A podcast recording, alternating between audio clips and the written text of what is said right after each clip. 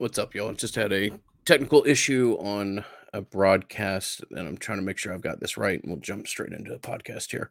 Sorry, going live this morning. Uh, been a while since we've uh, been able to do this. I've had a busy schedule. Bud has had some other things going on, uh, and I have just confirmed that we are live. It's always strange to see and listen to yourself on YouTube as recording. So uh, we'll jump straight into it. As always, want to thank our sponsors. Uh, just look at the comments. Does look like we're up and going. Good deal. Uh, want to thank our sponsors: Louisiana Hot Sauce, Tarpon Cellars, uh, great people at uh, Madison Social, Charlie Park in particular, but all of the For the Table properties and uh, Congruity. Man, we've been doing some things with Congruity. Uh, got a couple of good calls lined up with uh, Matt for some other people, and um, and excited. And I've mentioned this before, but excited to get congruity um, handling a lot of some of the more complex stuff of the business surrounding the Battle's End. And um, there's no like I choose to work with congruity because I think they're the best people in the field, and uh, would encourage you to give them consideration as well. So, um, touch real briefly on uh, on softball, real quick. I'm not going to act like a, uh, not going to act like an expert at uh, at softball at all. I'm not going to break down the choice in pitching. Uh, you've got one of the best coaches in the country. Uh, you let her make decisions. I wouldn't pay too much attention to like what people on Twitter who haven't followed softball all year and all of a sudden are experts on who should be the starting pitcher in the national championship game. Uh, Lonni's like I said, best in class. She can make the decisions. They're good enough for me. Uh, Kaley Mudge, dude, that's the best catch. I mean, that and maybe Otis Nixon as a big Braves fan as a kid. Um, there's certainly some Ken Griffey Jr. has some great catches and stuff, but I know it's all for naught. Uh, but the catch that Kaley Mudge makes last night is one of the most impressive things that uh, that I've seen. So I have loved watching Team 40 play wish them the best of luck uh, in games two and hopefully game three against uh, Oklahoma. But uh, just awesome to see and uh, want to give them credit for an incredible season. It's been fun to watch their postseason run uh, without a doubt. So, um, Bud will be with you, I think, in two or three days with his own uh, solo podcast. It's going to be a recruiting focus show there. My conversations on recruiting are limited in the current role that I have with the Battle's End. And honestly, uh, Bud is probably the best person in the country to listen to uh, when it comes to recruiting, and uh, you know, ever so fortunate to be able to fall back on his expertise. Um, I haven't been able to talk to Bud a whole lot, but uh, we did talk earlier in this week, and I don't know if this is a teaser or just something that caught my attention. A comment that he made um, about recruiting that I found very interesting. We'll be interested to hear more of what he has to say is that um, he's impressed by the people that Florida State aren't offering right now. Um, so I, I, think that's quite a quite a testament as to some of the you know progress and and uh, success that's uh, been made in that area. And like I said, I'll, I'll be interested to hear uh, Bud's opinion on more of it. So this is going to be a little bit of a shorter episode. Um, in general, if you guys have any questions, fire them away in the chat, and I'll do my best to get to them. Uh, but I did want to talk about the idea of a conference realignment just real quickly. Interesting, no breaking news here or anything. Just want to tell you what's caught my attention over the past couple of weeks as I look at the landscape. Um, I know that there was a, a, not a report, a tweet uh, put out by um, not Feldman, oh man, I'm blanking. Sorry, the other another guy who's with Action Network, who uh, longtime college football writer. Let me pull it up. But he basically said that AAU membership would not be a prereq for joining um, for joining the Big Ten, and that's you know that doesn't necessarily come as a surprise to me. Um, but it may it might be informational for for people if you're out there and you're of the belief that those two um, have always been tied at the hip um, certainly that's encouraging for Florida State. Uh, also would point out like I would not um I wouldn't live and die like with every report or oh my gosh, uh, what was it a week ago that like Notre Dame or not Notre Dame, Miami and USF attained AAU membership, like ergo, we're doomed. like, I just it's it's not how this really plays out in this atmosphere in this landscape. Um, Florida State's in as good a place as anybody in the country. Florida State has an incredible brand when it comes to athletics. Um, and you've got, you know, maybe one of the five most talented rosters in football right now. So things are going to be okay. You're going to have a really strong season uh, this year. Further cement yourself as, you know, one of the elite 10 or 15 football playing schools out there. And whether it be the softball team, the women's soccer team, all the other things that you do in athletics, uh, the historical run that the the basketball team had gone on to when we just don't you know pay attention the last two seasons. Um, your brand is your brand. Uh, now there's some things that you can't change. You can't edit. You know the media market you're in. If you believe that to be a um, an impactful thing, its importance has has waned over the last ten or fifteen years, in my opinion. Um, there's also some some interesting limitations that I wanted to talk with y'all about um, as far as like stadium naming rights and things like that. So if you're a longtime listener of the Nolecast in the year 2000, excuse me, the year 2020, um, we've been podcasting a long time and we have not been podcasting since the year 2000. Um, in the year 2020, I had a friendly wager with Bud that um, I'm going to extend to the full calendar year of 2025 just to protect my bet. Uh, that Doak Campbell Stadium would have some type of corporate naming uh, rights. And um, I want to circle back to that issue, not because I think anything's on the horizon. This is not like a wink, wink, nod, nod. I, I have heard no information about that at all. But I did, I was reading a couple of things and stumbled across uh, an article, and I think it's called Athletic Director U. And it appears to be a publication geared toward athletic directors. And they were doing a full breakdown on what some of these naming rights are worth. And it was surprising to me. Um, I think my kind of my mental, you know, if you talk about like price points and negotiations or things like that, my my price point was much more reflective of like University of Washington signed a deal in 2015 for $4.1 million a year. That's a pretty significant uh, sum. Like as as a point of reference, I think the Braves Stadium here in Atlanta, and the Braves are, you know, probably one of the five or six larger brands in in professional American sports. Uh, maybe ten. I don't know. It doesn't matter. Um, and it's the the battery, which is a retail complex surrounding it, is incredibly popular and has been very successful. Um, and they play 81 games a year. Okay, that's a, that's a building that's used uh, probably 140 times annually, whether it be baseball game, concerts, state championship games, etc. Uh, and the Braves are getting, I think, 24 million dollars a year from Truist. Uh, so all of this leads to there's been a little bit of a depression, in my opinion, in this market. As an example, Kroger um, signed a deal with Kentucky, and that is one of the better deals out there, and I think that's at 1.85 million annually. Um, so I that's you know that's kind of more where I would anchor your expectations if something were to occur. Some of the limitations that do kind of cause me for concern as to how much Florida State would be able to reap for something like this is where it's located. I mean, Tallahassee is not a, a major market. Um, I also point out that Doak Campbell Stadium is not built, um, for example, like the way that Baylor Stadium is, or UCF Stadium, and, or Louisville. Uh, you know, you see the stadium when you drive by. I only bring that up because, like, hundreds of thousands of people get impressions on those naming rights every day by driving by the stadium.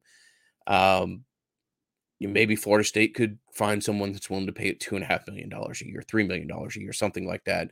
Uh, but most of the stadium naming rights deals that are being done right now are landing somewhere between like eight hundred thousand and and and you know the Kentucky deal, like I said, is kind of on the top end of the spectrum when it comes uh, to looking at what potential naming rights are. So.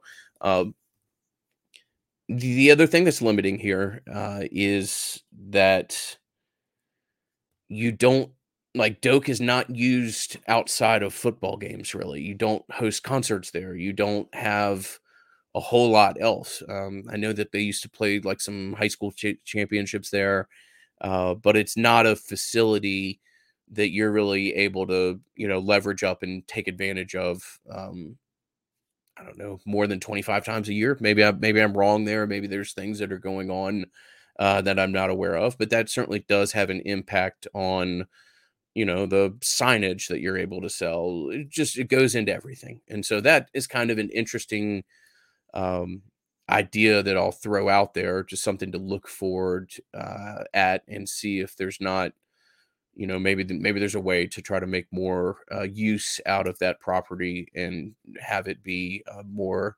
appealing to somebody that's interested in putting some type of corporate sponsorship on that one other uh, little thing that caught my note as i was reading that article and look this is just a this is just a data point in an article it doesn't mean that it's applies for every institution or every fan base but it said that major donors and I think this defined major donors as people that give more than two and a half thousand dollars a year.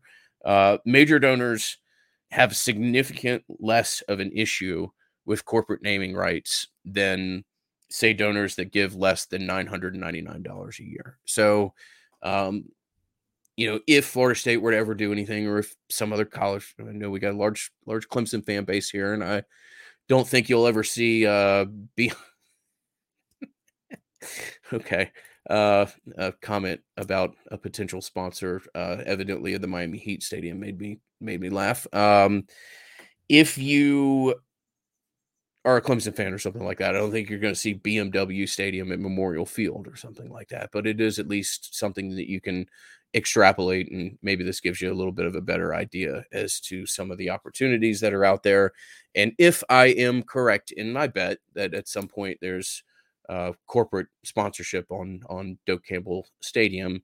Uh, you know, hopefully that market improves drastically over the next year and a half or something like that, and Florida State's able to, uh, you know, sign some kind of benchmark deal that would provide a significant amount of revenue that uh, that right now the ACC TV contract is not uh, otherwise providing.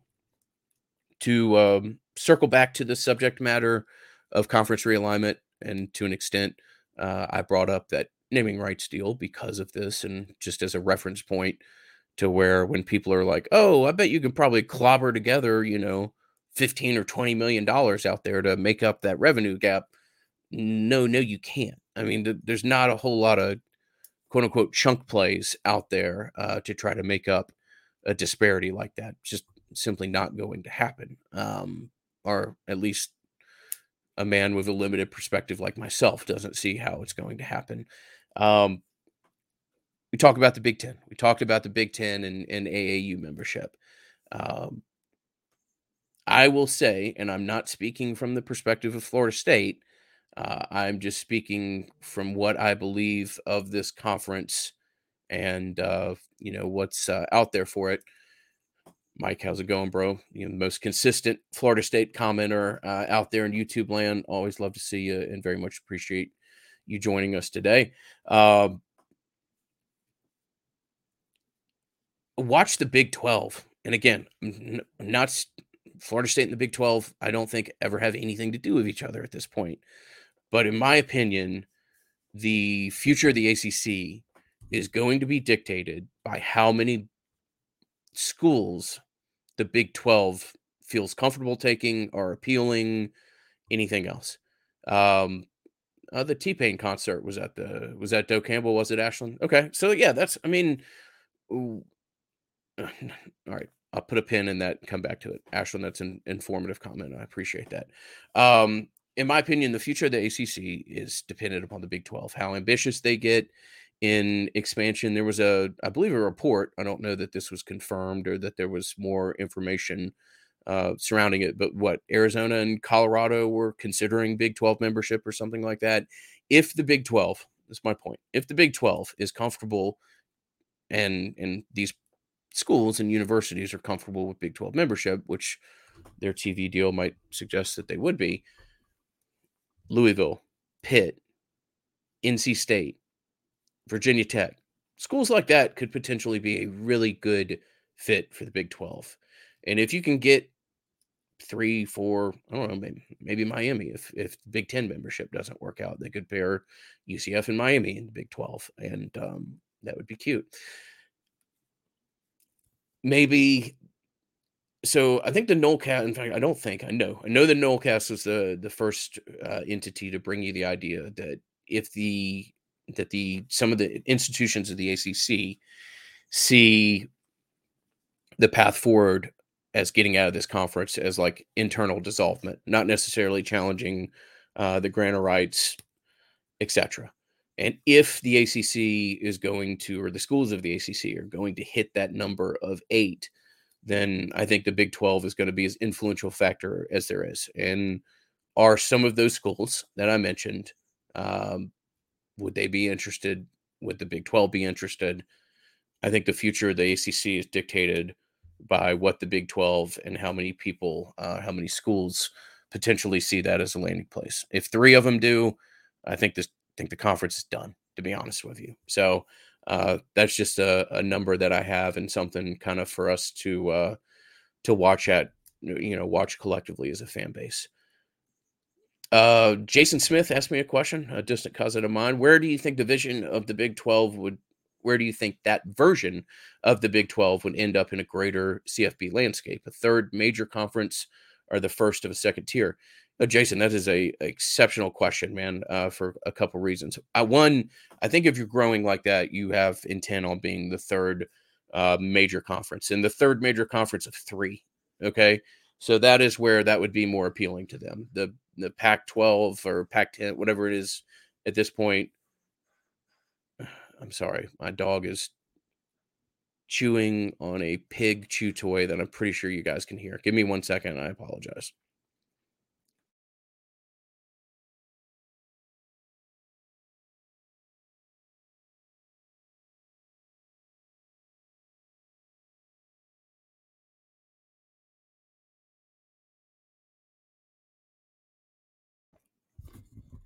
All right, that's embarrassing and unprofessional. And one of y'all asked if my dog Hambone had uh, knocked out the internet earlier. No, he hadn't, but he has done all that he could to be as disruptive as possible. Um, okay. My damn dog totally lost my train of thought there. So, Jason's question is what I was talking about. Uh, I think you make those moves. You potentially add some of the schools of the ACC. You potentially look at adding um, Colorado and Arizona if that if that's in play, uh, because you think that you're going to be three of three, um, and you know maybe it's that it's just hypothetical. Maybe there's a carve out to where you know other major conferences have three schools enter the playoff or four schools i'm just choosing a, a, minimum number and you as the third has you know that number minus one or that number minus two or something something like that. I don't think the big 12 is ever going to try to look and, and this is assuming that the big 12 add schools and the big 12 asserts itself as uh, the third of, of three power conferences. I don't think they're ever going to try to look the sec or the big 10 in the eye and tell them that they're equal uh, but i do think that they would you know have a, a proverbial seat at the table. So um, let me pull up another question that I had uh, that I wanted to answer real quickly. A couple other comments about non-football related events. They had some top golf stuff. Ashland said that the T Pain concert was from 2018. Okay, yeah, so that's. I'm sure there's been more there since then, uh, but I, am kind of surprised. Kind of surprised. Um, you know, not many things went right during the Willie Taggart era, but the spring game was pretty damn impressive. And uh, there were still, I don't know, 35, 40,000 people in the stadium for that Salt-N-Pepa and, um, you know, various act of, of, uh, you know, popular bands of the early 90s or whatever. Um, I would think that, you know, maybe, maybe Doak can be made uh, into a, an arena or a situation that could be used more frequently. I also acknowledge that like I didn't just come up with this idea. Uh, people have had it out there. There's probably a reason uh, if Doak isn't, you know, otherwise being used more frequently. And I'll try to uh, ask around and you know have a more educated conversation as a follow up uh, for y'all on a future episode. So uh, Gregory asks or, or, doesn't ask as much as just comments on what Notre Dame's doing. Says they're not coming no matter what. Uh, coming to the ACC, no. I mean they've flat out told you they're not coming to the ACC. Um, I do think that if this plays out, that Notre Dame joins a conference, and I, I think they'll they may have to. Uh, it's just something to keep an eye on. I don't think they're going to be able to um, maintain uh, independent nature and or status. And I wouldn't let the SEC's recent, you know, lack of certainty as to whether they want to go to eight or nine games fool you guys. Uh, these conferences, I made a comment about six months ago, eight months ago, can't remember how long it was, that I would be concerned as to how long um, you know, if the Florida State and Florida game is in jeopardy at some point, and these conferences are going to leverage up their own internal inventory. That's what TV wants. TV wants to sign these conferences so that they can have, you know, Alabama playing Florida State or Michigan playing Florida State or Alabama playing Tennessee. Uh, they want their own inventory to be able to go out, put on TV, and sell to you know sponsors, advertisers, etc um, non-conference games don't do a whole lot for you know some of these TV contracts. Now they're great one-offs, and you know there, there's value there. I'm not dismissing them, uh, but if these entities are going to pay as much as they are for these TV deals, they're going to try to maximize it. And maximizing it, in my opinion, ultimately in time means more defined regular season games, less opportunity to schedule high quality out of conference opponents, um, I would be concerned with Notre Dame if I if I was Notre Dame and I thought I would be able to stay um, independent. So to kind of put a bow on it, and I'll wrap up here in a second. Um, I appreciate y'all joining me. I apologize for how long it's been uh, since our most uh, recent episode. Um, with all love and respect, I'm not going to let my dog co-host. Uh, Florida State's in a great place. I believe that Florida State wants to make itself as appealing to the Big Ten as possible. And if that's where they land, great. But part of making yourself appealing to the Big Ten means that the SEC is probably going to come and take another shot at you, right? I don't think in the in the heart of hearts, at the end of days, that you know the the boys in Birmingham feel real comfortable about Florida State um, you know, maybe it's Clemson, maybe it's Miami, maybe it's Georgia Tech, UNC, UVA, whatever. Uh, Florida State's in this example, and certainly Clemson would apply as well.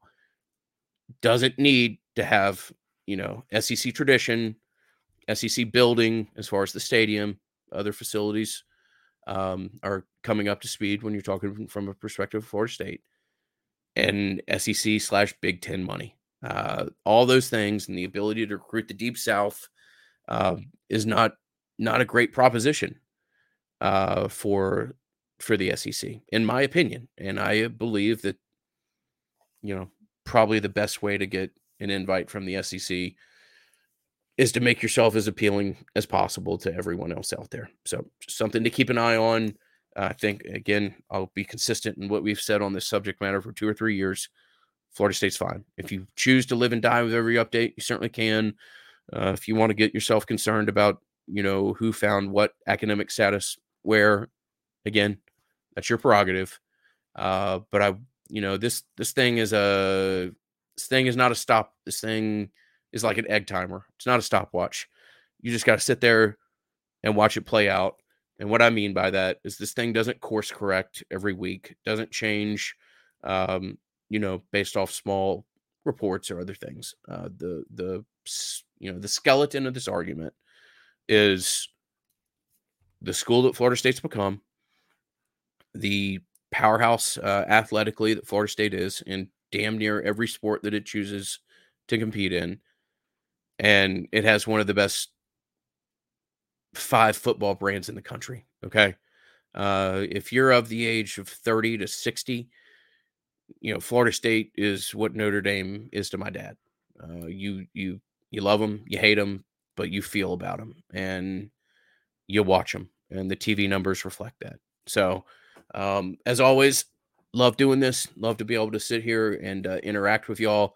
Uh, sorry for the screw up I made on the first video. If you were uh, sitting here in the lobby, but um, yeah, it's not the first tech screw up I've ever made, and it certainly won't be the last. Again, want to thank our sponsors as always Tarpon Cellars, tarponcellars.com, coupon code NOLECAST for 20% off, Louisiana Hot Sauce, uh, the fantastic team at Congruity, and our uh, big friends at uh,